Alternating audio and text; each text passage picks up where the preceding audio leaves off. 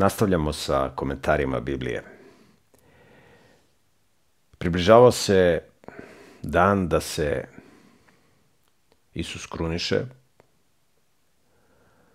ali ne da se kruniše na način kako su to skoro svi očekivali, nego na način kako je to prorečeno u Bibliji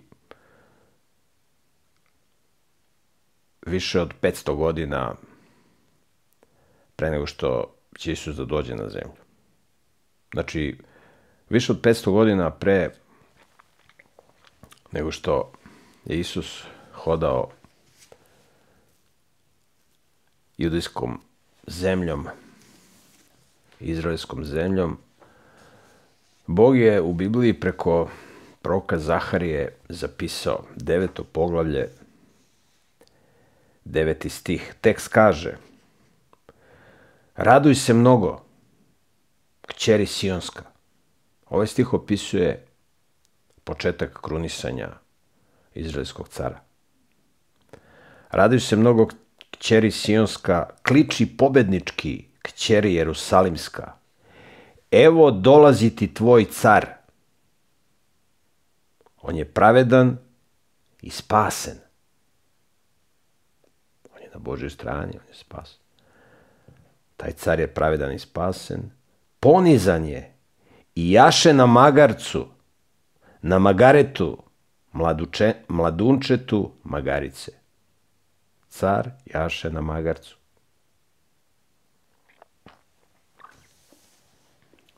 Na mladunčetu magarice. Kao što smo videli, šest dana pred Pashu, Isus je na šabat bio u mestu Vitanija, tu je bilo okupljeno veliko mnoštvo, tu je bio farisej Šimon, koga je, ili Simon, koga je Isus izlečio od gube, i tu se bilo skupilo veliko mnoštvo, i kada je pročao, pročao šabat, u prvi dan sedmice, Isus je krenuo iz Vitanije u Jerusalim. I svo to veliko mnoštvo koje je bilo u Vitaniji krenulo je za Isusom u Jerusalim. Svi su bili radosni, ljudi su opet očekivali da će Isus da uspostavi carstvo na zemlji, da će konačno Rimljani biti proterani, da će nastupiti sloboda na način kako su oni doživljavali slobodu. I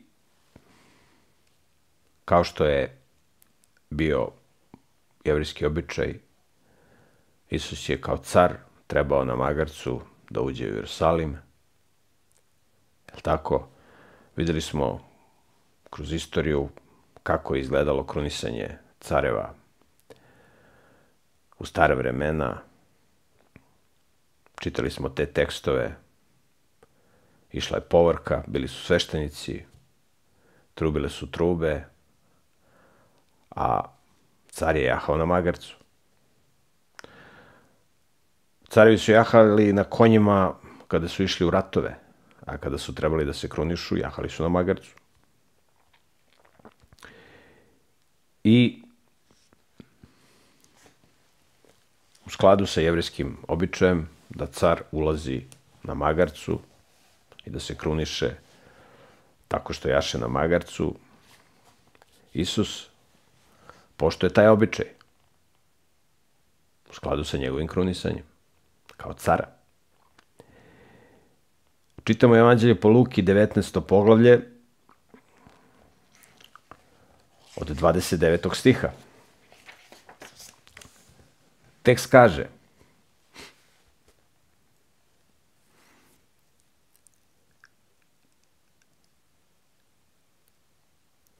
Kad se približio Vitfagi i Vitani na gori koja se zove Maslinska, Maslinska gora je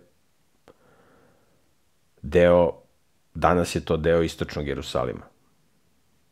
Sa Maslinske gore, znači Maslinska gora je, evo ovako, prema vama, tu je Maslinska gora. ovde je brdo Morija ili brdo Sion, kako ga danas zovu. Tu se nalazio hram, a ovde je Maslinska gora. Isus dolazi odavde, približao se Maslin, i dolazi do Maslinske gore i sa Maslinske gore se onda spušta dole i ulazi u Jerusalim i u hram.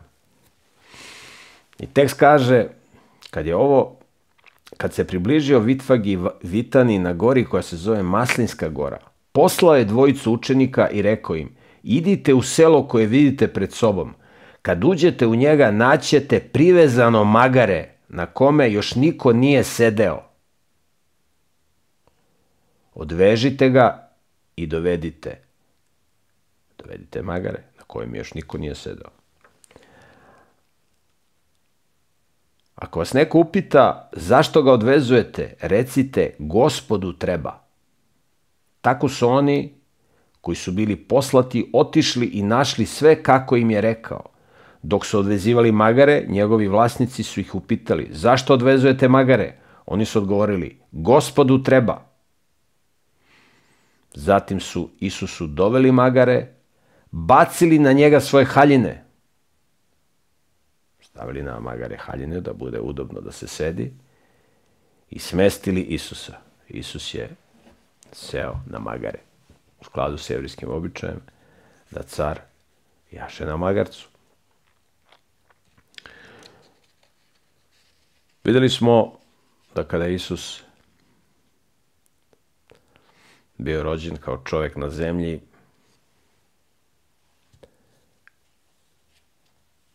Zavisio je od gostoljubivosti stranaca, ljudi koji ga ne poznaju, koji su mu ustupili svoju štalu, gde je on rođen, odnosno ustupili su štalu njegovim roditeljima. Na isti način danas, kada Isus ulazi u Jerusalim, tog dana on je zamolio strance, ljude koji nisu zainteresovani mnogo za njega i njegovu religiju za uslugu i oni su mu izašli u susret. Dali su mu njihovo magare. Sigurno da su učenici čudili zašto Isus traži da jaše kada je do sada išao peške. Oni su potpuno zaboravili i na jevresku tradiciju, ne samo na, na biblijsko proročanstvo koje je Bog dao vezano za Mesiju. I sada Isus ide na magarcu kao jevrijski car i prvi put u svom životu na zemlji on dozvoljava da mu ljudi ukazuju počasti. Prvi put. On je uglavnom govorio, nemojte nikome da pričate, idi tamo prinesi dar u hramu, ali nemoj nikome da pričaš šta sam ti uradio. Sklanjao se od mnoštva, sklanjao se od problematičnih situacija. Međutim, sada Isus dozvoljava kada ide u leglo njegovih neprijatelja koji spremaju da ga likvidiraju, da ga uhvate, da ga uhapse.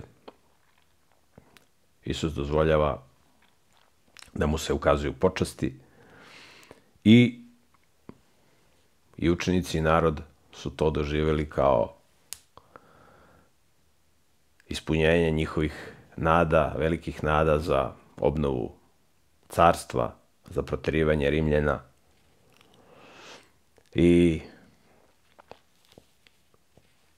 za slobodu kako su oni doživljavali.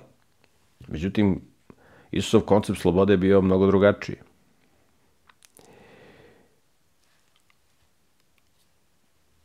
Ono što možemo da vidimo čitajući ovaj biblijski izveštaj jeste da narod koji je pozdravljao Isusa nije bio mogućnosti da ga obasipa skupim darovima, ali su mogli da ga pozdravljaju, mogli su da seku grane i lišće sa drveća i da stavljaju ispred puta, po putu ispred njega gde je on dolazio. I nisu imali zastave da pozdravljaju, ali su mahali sa palmovim granama. I evo možemo da čitamo u Evanđelju po Mateju, u 21. poglavlju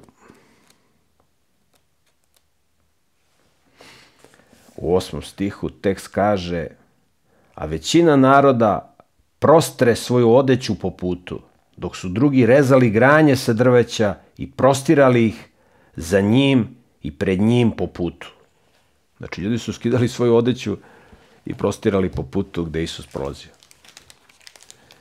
Neki su sekli grane i lišće i bacali po putu po kome Isus išao. I kako su se približavali Jerusalimu, broj pratilaca je bio sve veći i veći, mnogi su prilazili ovoj velikoj povrci koja je išla. Sveštenici su trebali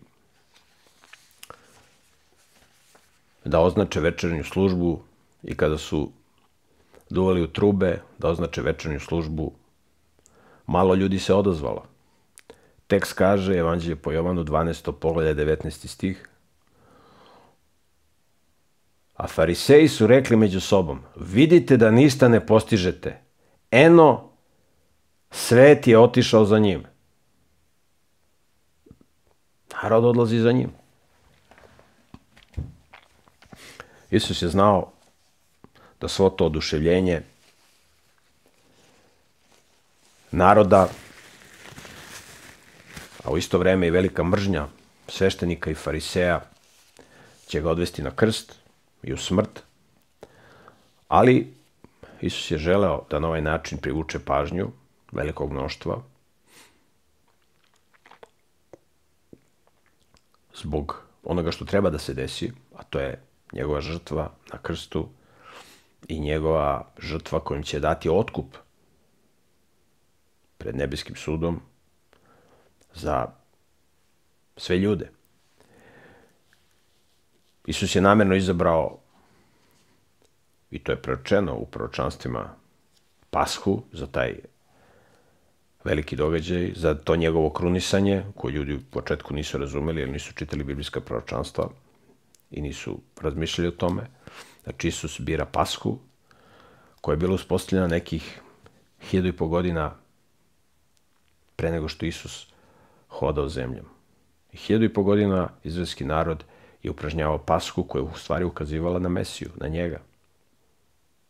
I sada on dolazi kao pravo jagnje Božnje da ispuni ono na šta je pasha ukazivala.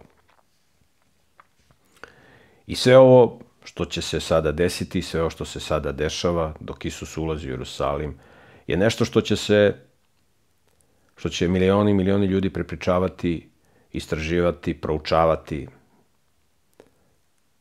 u kasnijim vekovima koje budu dolazili. Sigurno da Isus mogao da dođe u pratnji anđela, da bude najavljen Božjom trubom, uz veliku pompu, ali on je izabrao ono što je bilo u funkciji spasenja ljudi. Isto tako, svaki čovjek danas može da bira šta će da radi u svom životu. Bog čoveku da zdravlje, da mu život, da mu materijalna sredstva, da mu, raz, da mu znanje, razne potencijale i mogućnosti. To mu Bog daje. Zašto mu Bog to daje? Bog mu daje da može da uživa u svemu tome. Da može da uživa. A najveći najveće uživanje, najveća sreća kad čovjek ima za koga da živi. Čovjek koji ni za koga ne živi, on je nesrećan. Sve svoje potencijale koje imao Isus je izabrao da uloži u ono što će ga učiniti srećnim. Znači u ono što će ga učiniti srećnim. Najveća sreća za jednog oca, za jednog roditelja. Kada vidi da mu je dete u smrtnoj opasnosti. I kada vidi da je jedini način da se to dete spasi, da mu se spasi život, Smrt roditelja. Svaki razuman roditelj će radosno da ide u smrt, da spasi život svom detetu. Pogotovo kada zna da onaj koji je vlasnik života, tvorac, će sutra ponovo da ga stvori. Da mu produži život. Znači svaki razuman roditelj, svaki pravi roditelj će da položi život za svoje dete. Radosno. Jel može moje dete da se spasi? Ne može da se spasi, svi viču. Ne može, ne može. I onda kaže Bog, može da se spasi. Može da se spasi. Ako ćeš ti da se žrtveš za svoje dete. Ti ako se budeš žrtvo za svoje dete i pogineš da se tom detetu život spasi, tako ćeš i sebi život da spasiš. Ja ćeš sutra i tu, sutra ćeš i ti da budeš ponovo stvoren, da živiš sa tim detetom kroz celu večnost. Ako ne budeš teo da se žrtvuješ, za to što, ti je, što sam ti dao, onda ćeš da izgubiš i to što sada imaš. I zato se u Bibliji kaže da onaj koji ima, njemu će se dodati. A onaj koji nema, njemu će se uzeti ono što misli da ima. Znači, onaj koji ima duhovne stvari, onaj koji ima karakter, onaj koji ulaže u, u, u uzvišene stvari, njemu će se još više dodati. On će moći da istražuje nebesko carstvo. Da razgovara lično sa tvorcem, sa anđelima i da uči o stvarima o kojima nije mogu ni da sanja.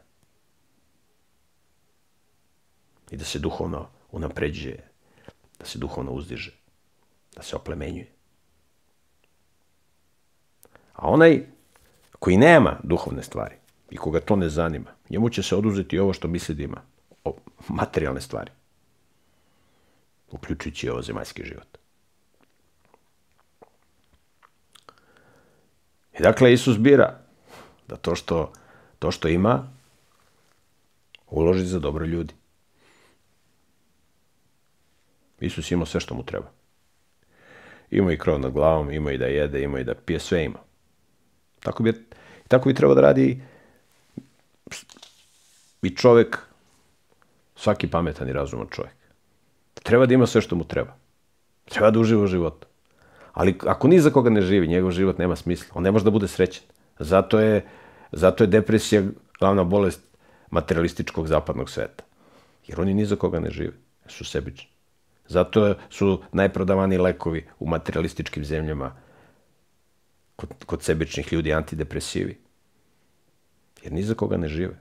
Ako čovjek hoće da, da, da bude srećan, treba da živi za nekoga. To ne znači ono što đavo kaže i demoni da, da treba da ide u fanatizam.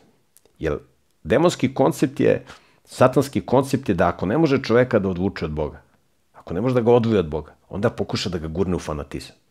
Evo vidiš, ti si sad na Božoj strani. Ti trebaš sve da rasprodaš. Sve da rasprodaš. Razumeš, da ostaneš samo u donjem vešu i sve da daš siromasima. Ne, to nije biblijski koncept. To nije biblijski koncept. Biblijski koncept je da, da to što je Bog dao čoveku, da čovjek treba da koristi da uživa u životu. I da od viška koji ima, pokuša da pomogne drugima. Da i oni uživaju u životu. A jedina sreća je uživanju u životu kad je čovjek sa Bogom. Kad uživa u lepim stvarima. Svojim primjerom pokažeš kako se uživa u lepim stvarima. U porodici, u čistoti, u higijeni, u zdravoj hrani, u prirodi, u lepoj pesmi, u druženju sa, sa, sa životinjama. Ne samo sa ljudima, nego i sa životinjama. Bog je dao ljudima životinje da, da služe ljudima. I kada je Isus sa velikim mnoštvom koje ga pozdravljalo išao prema Jerusalimu, narod ga je pozdravljao. To je bio najsrećniji dan u životu Isovih učenika. Najsrećniji dan. Oni su potpuno zaboravili šta im je Isus pričao. Da će on tamo biti ubijen od strane sveštenika i fariseja i, i ostalih bandita. Oni su to potpuno zaboravili. I Isusov ulazak u Jerusalim, na Magarcu. To je najveća pobednička povorka u istoriji. Znači u istoriji. Kako su izgledale pobedničke povorke tokom istorije? Pobedničke povorke su izgledale tako što su se vodili ratovi, znači izmanipulisani narodi su vodili ratove da bi pljačkali, da bi porobljavali jedni druge i kada jedna vojska pokori i pobedi drugu vojsku, onda od ove pokorene vojske koja je izgubila, od tih njihovih ratnika se prave robovi. I onda se oni vezuju lance i car pobedničke vojske ide, predvodi povorku, a za njim ide, idu robovi, poniženi, obespravljeni, u lancima. I to je pobednička povorka. Pobedili, pobedio sam u ratu. Ovo je moj trofej. Ratni plen koji smo oplenili ove naše neprijatelje i imamo robove koji idu tu pred nama. I naroda salutira, aplaudira, pljeska oduševljena rukama, je tako? U ovoj pobedničkoj povrci koju Isus predvodi, Isus se ne vraća iz pobede, nego Isus ide po pobedu. On ide po pobedu u Jerusalim. On ide da se kruniše na krstu tako što će tamo biti ubijen najtežom smrću. Jer će Sotona pokušati da sa najtežom smrću i sa najvećim bolom i sa najvećim mukama pokuša da ubedi Isusa da odustane od puta kojim je krenuo. I Isus predvodi pobedničku povorku koja ide po pobedu. Po pobedu. U Isusovoj povorci su takođe robovi. Ali bivši robovi. Bivši robovi greha. U Isovoj povorci Isuvu povorku su predvodili ljudi koji su bili slepi. Onda su progledali. Bilo je oni koji su fizički slepi, koji nisu mogli da vide. Pa im Isus otvori oči. Oni predvode, bivši slepci, predvode pobedničku povorku. Bilo je tu i ovih duhovnih slepaca. Njih je bilo mnogo više.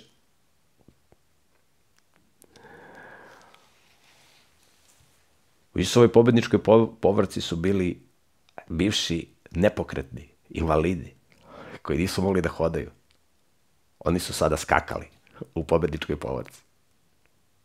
Kako je to bila povorka, možemo da zavisimo.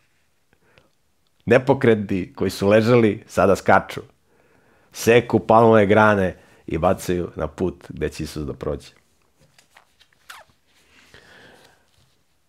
U Isovoj pobedničkoj povorci bili su bivši gubavci, ljudi koji su živjeli izolovano. Sada su ovi ljudi ozdravili i njihova odeća je bila čista. I oni su svoju čistu odeću bacali na put gde će Isus da prođe.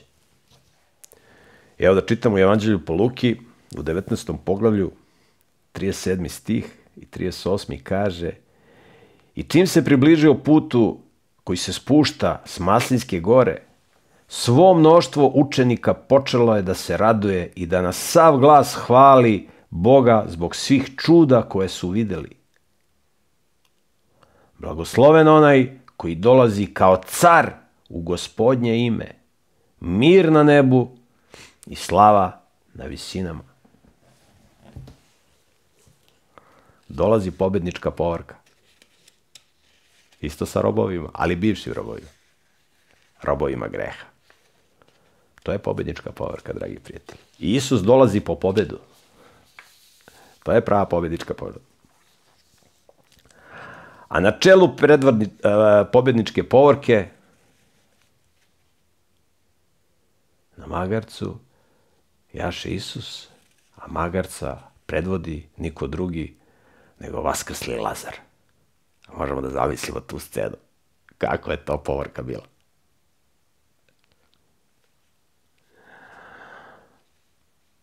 Starešine svešnički fariseji pokušali su svojim autoritetom da učutkaju narod, ali time su samo izazvali još veće oduševljenje naroda.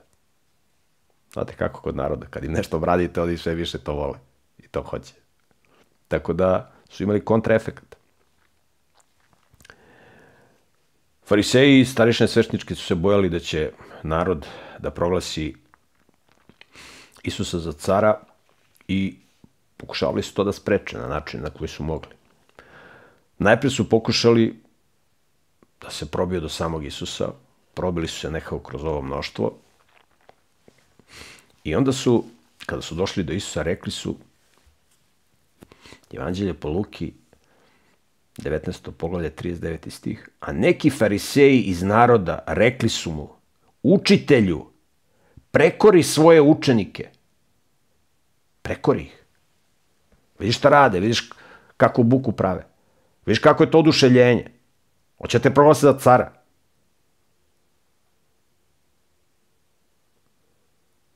Isuse, ovo, ovo što rade ovi tvoji pratioci, ovi tvoji učenici, to je protivzakonito. I vlasti, rimske vlasti to neće dopustiti. A Isus im kaže, 40. stih. A on im je na to rekao, Isus im na to kaže. Kažem vam, ako oni učute, kamenje će vikati. Kamenje će progovoriti. Vidite, Bog je rekao u proročanstvu da će se desi krunisanje cara u Jerusalimu na ovaj način kao što se sada dešava. Znači, to je proročanstvo Božje volje. Ja sam govorio o tome. Postoji tri vrste proročanstva u Bibliji. Postoji proročanstvo Božje volje. To je proročanstvo kada Bog kaže da će nešto da se desi. I ne postoji sila u univerzumu koja to može da omete. Ovo proročanstvo koje je Bog rekao da će se car krunisati u Jerusalimu na način kao što je to opisano u proročkih knjigama je proročanstvo Božje volje. Znači, to ne može niko da omete. Postoji, postoje proročanstva Božjeg predznanja, to je druga vrsta proročanstva, kad Bog na osnovu onoga što vidi da, da ljudi rade, kaže desit će se to i to. I postoje uslovno proročanstvo. Kad Bog kaže, pre tebe stanja život ili smrt, ti izaberi. Ja ti savjetujem da izabereš život. Znači, ljudi biraju šta će. Ima samo dva puta. Život ili smrt. To je uslovno proročanstvo. Ovdje imamo na delu proročanstvo Božje volje. Znači, proročanstvo koje ne može niko da omete. Kad bi ovi ljudi učutali, kad bi ovi ljudi učutali, i kada ne bi proslavljali ulazak cara Jerusalim, kamenje bi progovorilo, ali proročanstvo bi se ispunilo. Kraj priče. Kraj priče. I to je ono što Isus kaže. On kaže farisejima, ovo je proročanstvo Bože volje. Oni ako ćute, kamenje će da progovori. I oni dolaze pred Jerusalim i kada su se popili na vrh Maslinske gore, sa Maslinske gore je najlepši pogled na brdo hrama, na brdo Sion ili na brdo Morija. I tu kad su se popeli na vrh Maslinske gore, tu su zastali. Tu Isus zastao, narod je bio radostan i veseo, međutim, odjednom radost se pretvorila u tugu. Narod je video da je Isus tužan, da su mu oči pune suza. Sa Maslinske gore se video predivni hram. Rimljani su uložili velika sredstva da se taj hram dogradi, da se optoči zlatom, da se da se uredi. I Rimljani su bili ponosni na taj hram. Taj hram se smatrao kao jednim od svetskih čuda. Hram u Jerusalimu. Jevreji su u prethodnim vekovima u par navrata učestvovali, su smatrali da će imati neki, neku korist, učestvovali su u nekim ratovima koji su vodile određene frakcije u okviru Rimskog carstva i koji su vodile rimske vojske i imali su jednu vrstu autonomije u Rimskoj carevini. I na ulazu u taj hram bili su stubovi oko kojih su napravljene od zlata i od srebra vinove loze koje su se obmotavale oko tih stubova. I ta vinova loza je bila simbol izraelskog naroda koja je bila Boži vinograd, kako kaže u Bibliji, koja je trebala da donosi rod.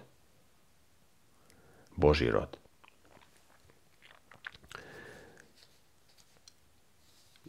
Svi su bili fascinirani i zadivljeni izgledom hrama koji se presijavao na suncu, ali Isuovo lice bilo tužno. Oči su mu bile pune suza i tekst kaže kad se približio je video grad, kad se Isus približio i kad je video grad, zaplakao je nad njim i rekao da si barem u ovaj dan spoznao šta ti je potrebno da bi imao mir.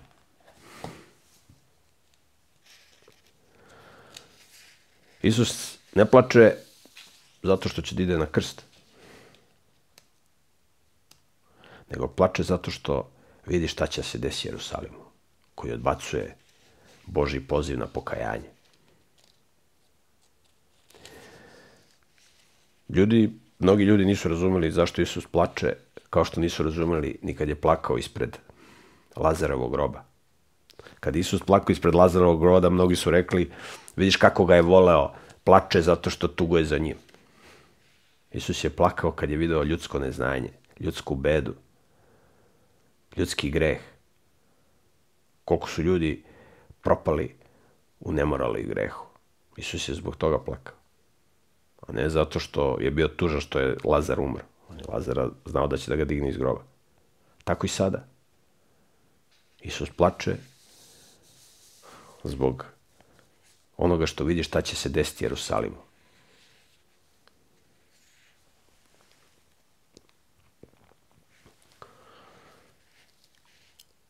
Zbog greha i nemorala u Jerusalimu je tada bila rimska vojska, a nad Jerusalimom su se viorile rimske zastave. Isus nastavlja svoju besedu i kaže, 42. stih, Znači, Isus kaže da si bar u ovaj dan spoznao šta ti je potrebno da bi imao mir, ali sada je to skriveno od tvojih očiju.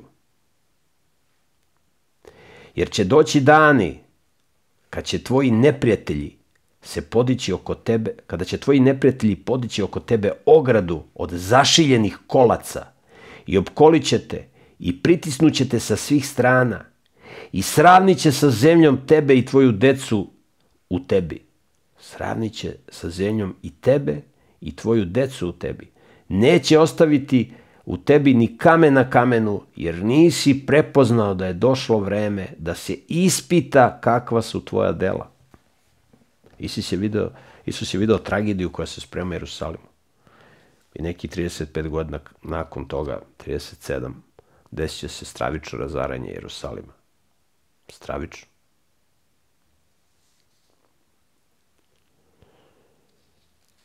Isus je došao da spasi Jerusalim da im da život. Kao u Edenskom vrtu, Bog je dao Adamu i Evi život. Oni su poslušali Sotonu, koji je govorio preko zmije. Isto tako i sada. Bog do, dolazi i do, donosi ljudima slobodu, mir. Narod hoće ovo zemaljsko carstvo.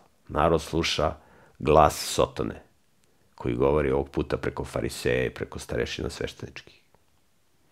Narod se ne zanima za nebesko carstvo.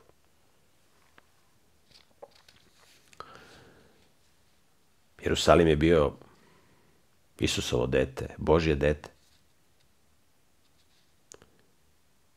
Isus plače nad svojim detetom, jer zna šta će da se desi.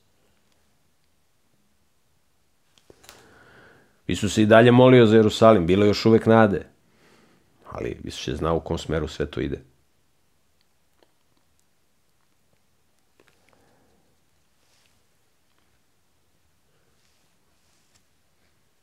Isus je hteo da spasi svoje dete.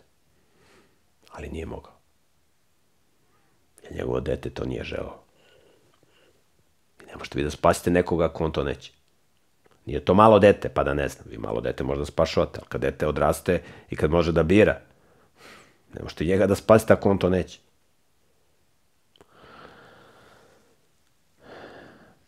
Isus nudi još jedan dokaz nepokornim sveštenicima i farisejima.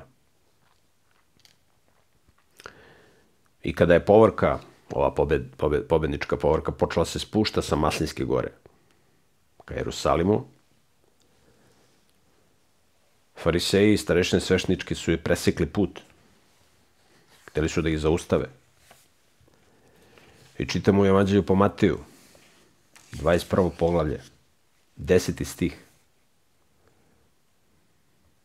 Kaže, nakon ovoga, nakon svega ovoga, kada je Isus bio na Maskoj gori, kada je vidio i kada je plakao i kada je rekao to što je rekao, nakon svega ovoga ušao je Isus u Jerusalim, a sav grad se uzbunio govoreći, ko je ovaj? Starešine i fariseji koji su kontrolisali grad. Ko je ovaj? Ko je ovaj? I to je bila prilika da dobiju još jedno svedočanstvo. Učenici Isusovi nadahnuti svetim duhom objasnili su svešnicima i farisejima ko je ovaj.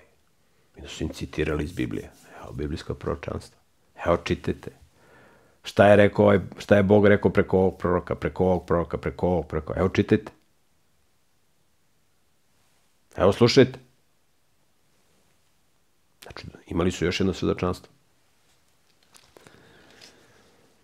I či, učenici su branili Isusa, iznosili tekstove iz Biblije, videli su mržnju sveštenika i fariseja, ali još uvijek nisu razumeli u kom smeru sve ovo ide, šta se sprema, šta će da se desi, kakva je sudbina Jerusalima. Džabi Isus pričao, to do njih nije dopiralo. Jer su oni bili toliko ukorenjeni u onome što su naopako naučeni. Međutim, sve to što Isus pričao, to je ono što kaže Isus, izađe sejač da seje seme. I to je bilo, to seme koje je Isus poseo, to je bilo negde u, negde u malom mozgu ovih Isusovih učenika, koji će jednog trenutku da isklija kada prođe izvesno vreme, kad se dese neke stvari. Tako i danas. Mnogi ljudi slušaju i odbacuju i ne razumeju ono što slušaju. Ali doće vreme kada će to da isklija kod mnogih od njih. Doće vreme. U ovom velikom mnoštvu koje je bilo u Jerusalimu, sigurno da je bilo rimskih oficira, jer su sveštenici i fariseji huškali rimski oficiri, govorili ovaj što hoće da dođe, ovaj što dolazi, on hoće da se kruniše ode kao car. Hoće da pobuni narod. I ovi rimski, ovi rimski oficiri, njih nisu zanimale teološke rasprave i, i prepucavanja koja postoje u okviru jevrijskih sveštenika, nego bili su zaduženi da tu održavaju mir. I kada su oni optuživali Isusa kod rimskih oficira da on hoće da se kruniše za cara i da hoće da pobuni narod, Isus je samo ponovio ono što je rekao bezbroj puta. Da on nije došao da uspostavlja zemaljsko carstvo, da će uskoro da ode kod svog oca, da će ga tražiti, ali ga neće naći, ali da će jednog dana ponovo doći, ali u svoj svojoj slavi. Isus je to ponovio još jedan put. I rimski oficiri kad su to čuli, oni su bili savladani, oni su bili, oni su videli koliko ima sati. Znači, umjesto da uhapse Isusa, oni su sada bili u situaciji da mu izraze poštovanje. Jer su videli jednog mudrog, smirenog, ljubaznog čoveka. Potpuno suprotno od onoga što su fariseji pokušavali da kažu o njemu i da, i da ga lažno optuže. Rimski oficiri, možemo da zamislimo tu situaciju, su u stvari optužili sveštenike da oni izazivaju pobunu. Sveštenici su onda okrenuli prema narodu, da podbune narod, da nahuškaju narod. Između sebe su se raspaljali, svađali, prepucavali. Možemo da zamislimo ceo taj metež koji je tu bio. I tekst kaže da Isus onda obišao hram i napustio Jerusalim. U Evanđelju po Marku, 11. poglavlju, u 11. stihu se kaže i ušao u Jerusalim i otišao u hram. Razgledao je sve uokolo i pošto je već bilo kasno, otišao je u Vitaniju sa dvanestoricom. Isus se vraća u Vitaniju, koja je nekih tri kilometra od Jerusalima, sa svojih 12 učenika.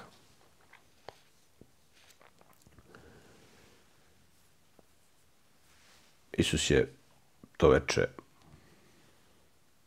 proveo u molitvi i onda je ujutru opet krenuo u Jerusalim. Biblijski izveštaj kaže, sutradan, kad su izašli iz Vitanije, ogladneo je. Isus je ogladneo. Izdaleka je ugledao smokvu koja je imala lišće i otišao je da vidi može li se na njoj nešto naći. Ali kad je došao do nje, nije našao ništa sem lišća, jer nije bilo vreme smokvama. Vidite, Isus dolazi i prozi pored jednog voćnjaka sa smokvama. Ali tad nije bilo vreme smokava. Međutim, šta je Isus primetio? Isus je primetio jednu smoku koja ima lišće. Za oni koji se malo razumiju u voćarstvu, oni znaju da kod smokve se prvo pojave plodovi, pa se onda pojave lišće. Znači, kad vidite smoku koja ima lišće, to znači da ima plodove. Jer se prvo kod smokve pojavljuje, pojavljuju plodovi, pa onda lišće. Isus je prolazio pored voćnjaka i video tamo mnoštvo drveta, smokvi, ali je primetio, on je znao da još nije vreme smokama, ali je video jedno smokvino drvo koje ima lišće. I onda, reku, onda je pomislio, ok, idem sad tamo, pošto ovo, ovo drvo ima lišće, ima i plodove. Bio je gladan.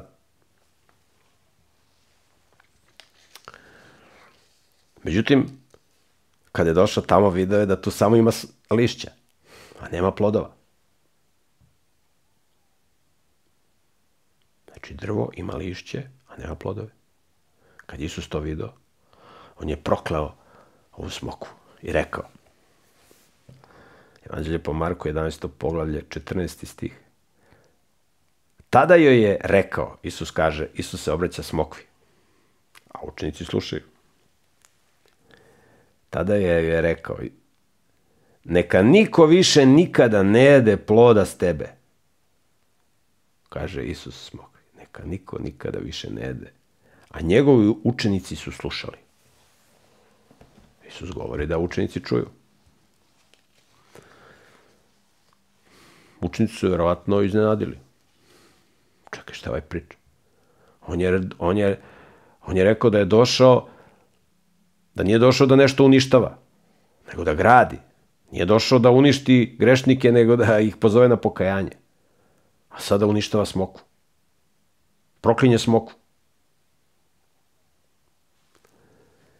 Isus je ovim primjerom ove nerodne smokve teo da prikaže sliku izraelskog naroda.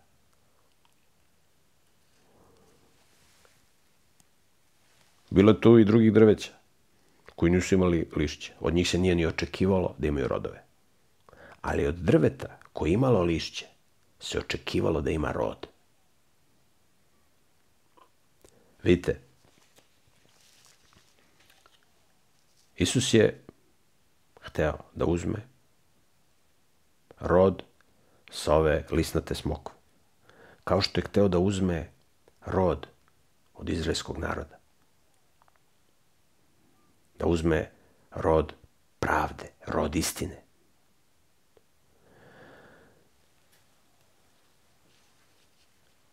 Izraelski narod je trebao da bude rodna loza, rodna smokva, koja je trebala sve te blagoslove koje im je Bog dao da podele sa drugim narodima. Svo to znanje koje im je Bog dao. Kada je Bog rekao, postavit ću te da budeš videlo neznabošcima. Oni su svo to znanje sebično držali za sebe. Oni nisu imali nikakve rodove. Okolni narodi od njih nisu mogli da imaju korist. Jer su oni bili sebični. Kao što ova smokva. Nije imala nikav rod.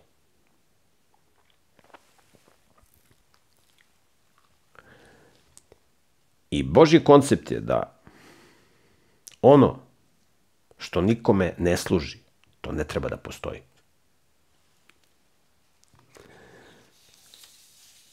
I ovaj primer sa nerodnom smokom nije samo slika Izraela, koji je bio sebičan, a imao velike potencijale.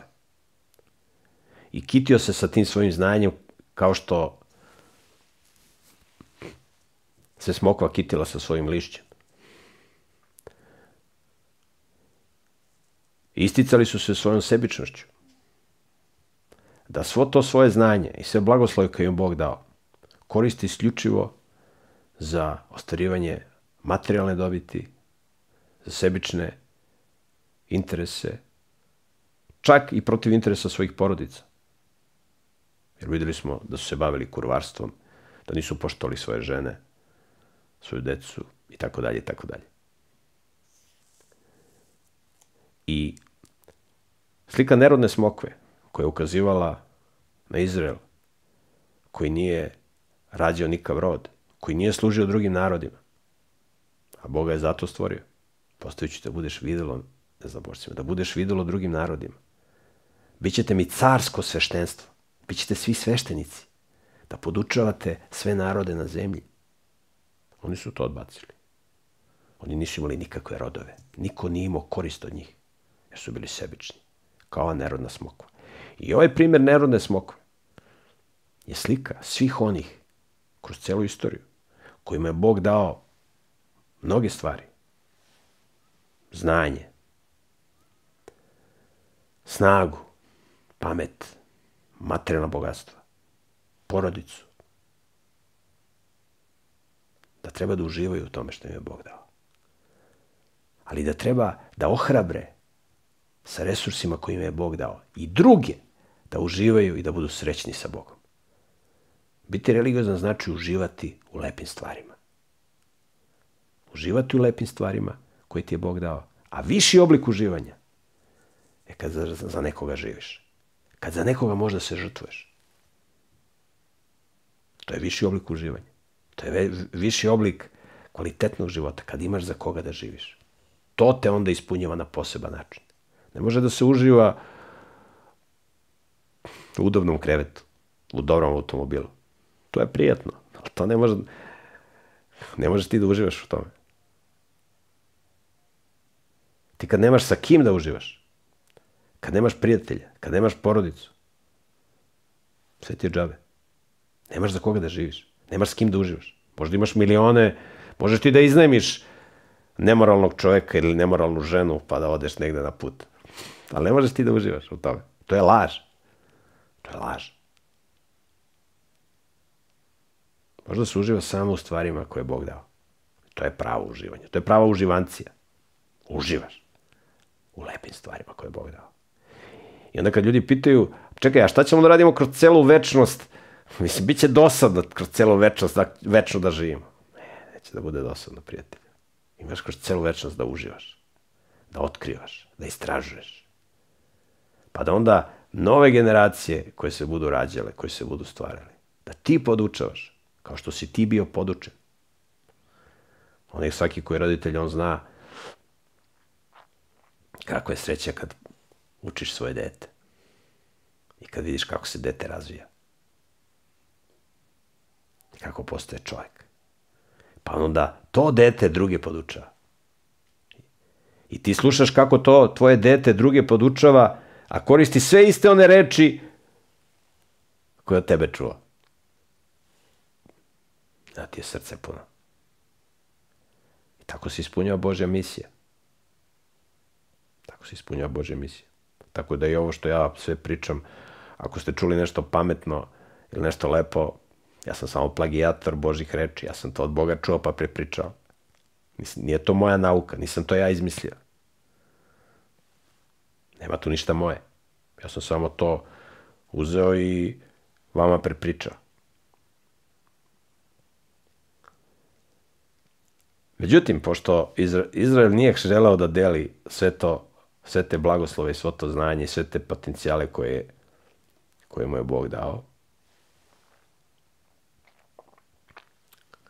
pošto to što ti je Bog dao nećeš da deliš sa drugima, onda će ti to biti oduzeto. I to ne važi samo za Izrael u prvom veku, to važi za sve ljude i za sve narode kroz istoriju.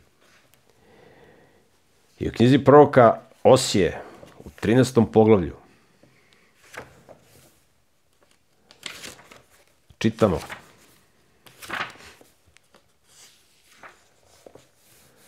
Trinaesto poglavlje, deveti stih.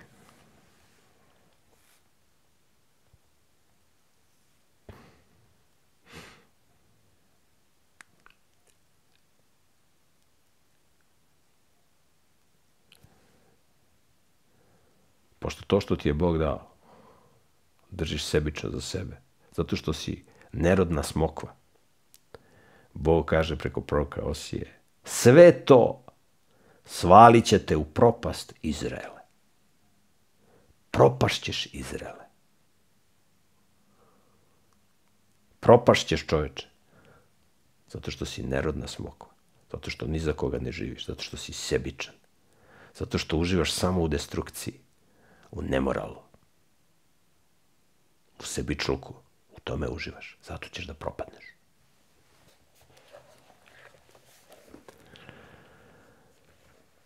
I sutra, sledećeg dana, kad su ponovo bili na putu prema Jerusalimu, Evanđelje po Marku, 11. poglavlje, 20.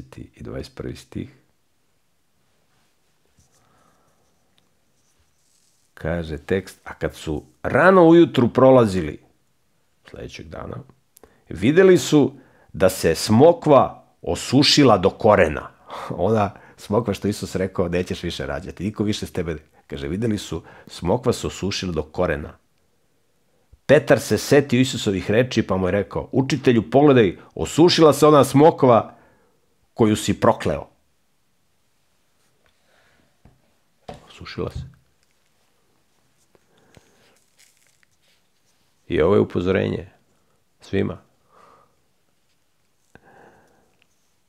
Znači, niko ne može da kaže da živi po Božem zakonu ako nikome ne služi, ako ni za koga ne živi, ako je sebičan. I Isus je kroz svoj rad, kroz brojne primere koje smo navodili, pokazao da je manji grešnik onaj koji javno greši, da ga svi vide, u koga svi prstom upiru, da je on manji grešnik, nego onaj koji se izjašnjava da je pobožan, a ni za koga ne živi.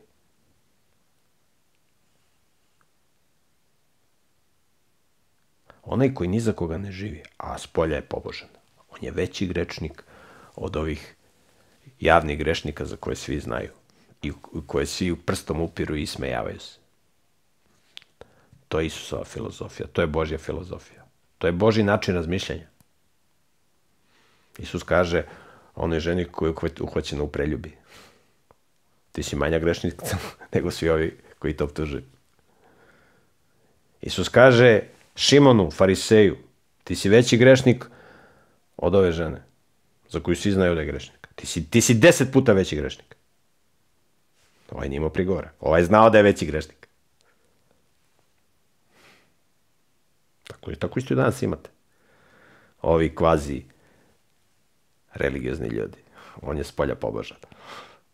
On je mnogo veći grešnik nego ovaj u kojem prst upinje, upire.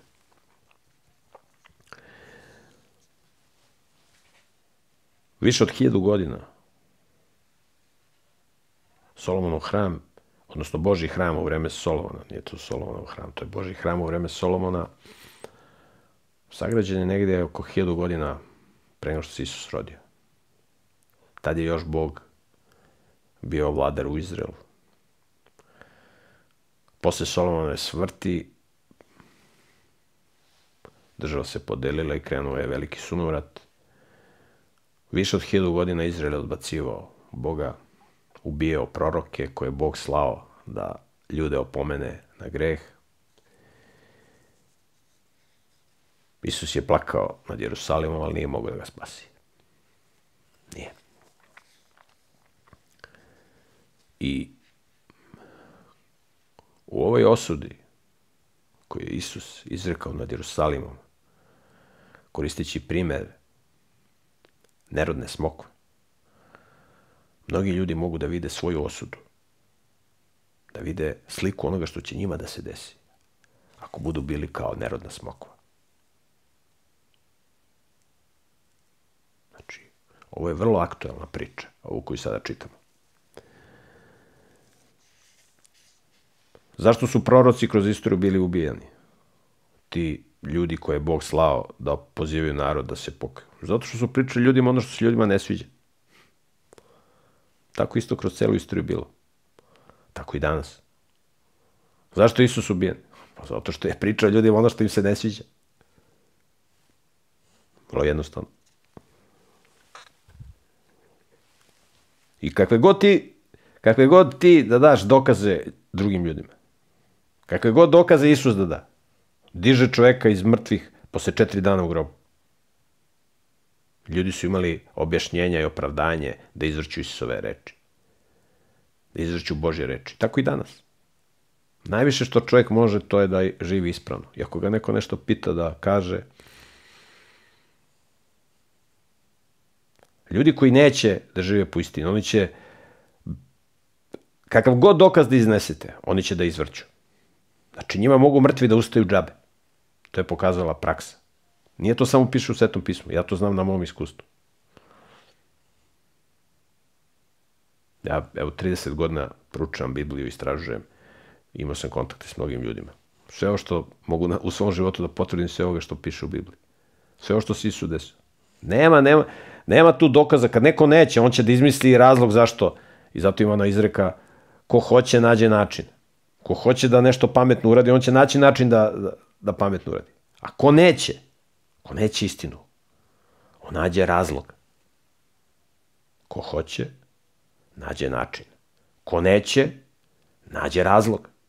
Tako su i fariseji imali razloge, imali su objašnjenja zašto odbacuju, izvrtali su Bože reči. I zato je Izrael bio pred onim što je bilo prorečeno, a što će se pokazati da je kao ovo što je Isus rekao smokvi.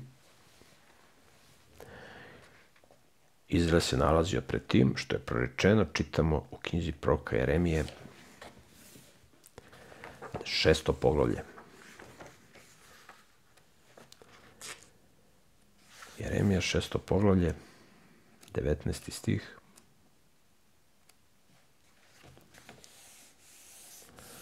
I ovo što ćemo sada da pročitamo, to je proročanstvo ne samo za Izrael, nego za sve one koji odbacuju jasne Božje reči. Knjiga proroka Jeremija, šesto poglavlje, deveti stih. Ovako kaže gospod nad vojskama.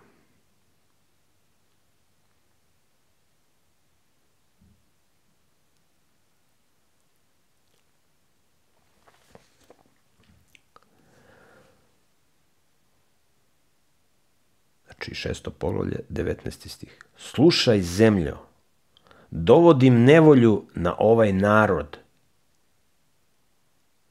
kao plod njegovih misli. Jer nisu pazili na moje reči i moj su zakon odbacili. Znači, ovako govori gospod nad vojskama. Slušaj zemljo, dovodim nevolju na ovaj narod kao plod njihovih misli. Znači, prvo su gadne misli, pa onda gadna dela. Dovolim, dovodim nevolju na ovaj narod kao plod njihovih misli, jer nisu pazili na moje reči i moj su zakon odbacili.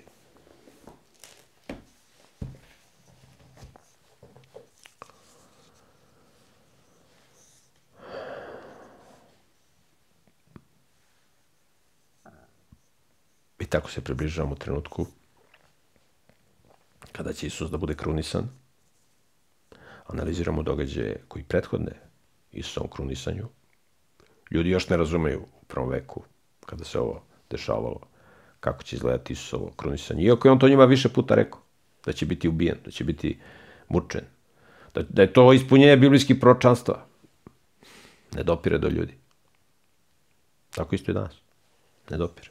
Međutim, kad se desi neke nevolje, kad se desi neke stvari, nikad se ne zna kada će da isklija. Zato Bog trpi sve ovo što se dešava, čeka, kako kaže u Bibliji, ne kasni gospod sa obećanjem svojim, nego nas trpi, jer čeka da svi uđu u pokajanje. To je bilo sve, dragi prijatelji, za ovaj put. Hvala na pažnji. U opisu ovog videa imate sva ova predavanja i u audio formatu koje možda slušate na telefonu ili dok ste u kolima. Imate u Bibliji u elektronskoj formi, na čirilici na latinici. Radimo prevod ovih evanđelja sa hebrejskog, otkrivenja sa hebrejskog i poslanica koje su pronađene. Tako da radimo na tome, bit ćete obavešteni kad to bude gotovo kad bude bilo dostupno. Iako je ovaj prevod koji sada imamo je najbolji koji imamo, može da bude bolji. Radimo na tome da bude još bolji.